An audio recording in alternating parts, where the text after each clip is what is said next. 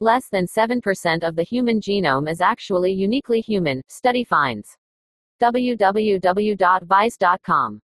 The 21st of July 2021. Image Jazz IRT via Getty Images Abstract breaks down mind bending scientific research, future tech, new discoveries, and major breakthroughs. It's common knowledge that humans share a portion of our genome with Neanderthals, but a new study reports just how much of the human genome is unique to our species and was not inherited from our archaic ancestors, and it's surprisingly little. Researchers have found that only 1.5 to 7% of the modern human genome is uniquely human. This surprisingly small amount accounts for our neural development and function, which happened in multiple bursts of adaptive changes over the past 600,000 years, according to their findings. The study, which was published in Science Advances on Friday, used an algorithm to build what are known as ancestral recombination graphs of the human, Neanderthal, and Denisovan genomes that allowed them to pinpoint regions of DNA that are unique to modern humans. The researchers used genomes from 279 humans, two Neanderthal genomes, and one Denisovan genome. Looking closer at regions of the DNA that were human specific, the researchers report that groups of alleles were found to be heavily enriched for genes related to cell adhesion, neuron growth, and synapse assembly. A number of mutations involved in neural cell migration and the clearing of toxic substances from the brain were also found.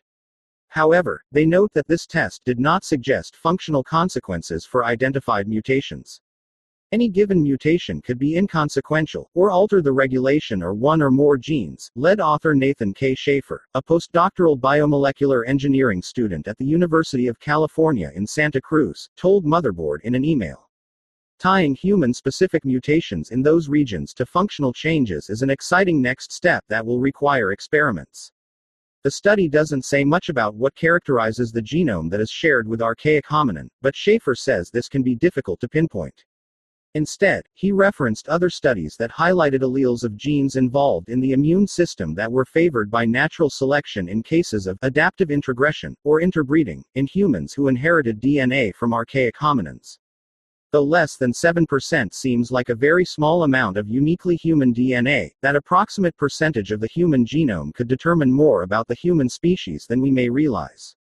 Biological features specific to modern humans are under the control of a relatively small number of genetic changes that can be investigated in follow up studies.